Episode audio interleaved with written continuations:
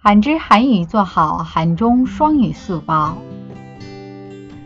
고령자 하루 5시간 이하로 자면 치매 위험 높다.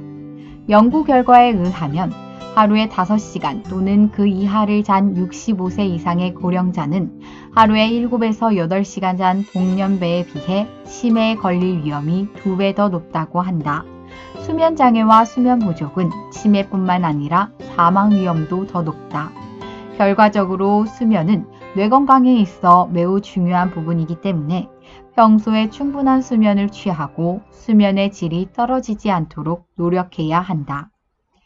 高龄者每天睡眠时间低于5小时，痴呆症危险性高。 根据研究结果，每天睡五小时或以下睡觉的六十五岁以上高龄者，与每天睡七到八小时的同龄人相比，患痴呆症的危险性要高出两倍。